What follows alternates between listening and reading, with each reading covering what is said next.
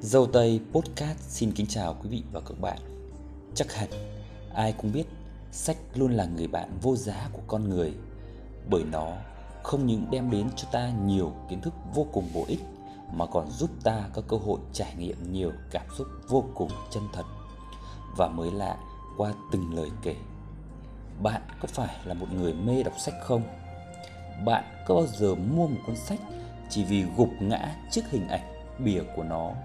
Để rồi, khi về nhà, mở từng trang giấy và nghiền ngẫm, bạn lại hối hận vì đã mua vội vàng nó và chưa cẩn thận xem xét nó không.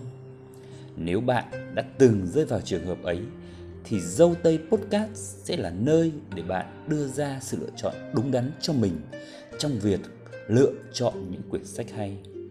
Hãy cùng dâu tây podcast review những tác phẩm văn học hay và ý nghĩa nhất. Dâu Tây Podcast xin trân trọng và cảm ơn quý vị và các bạn.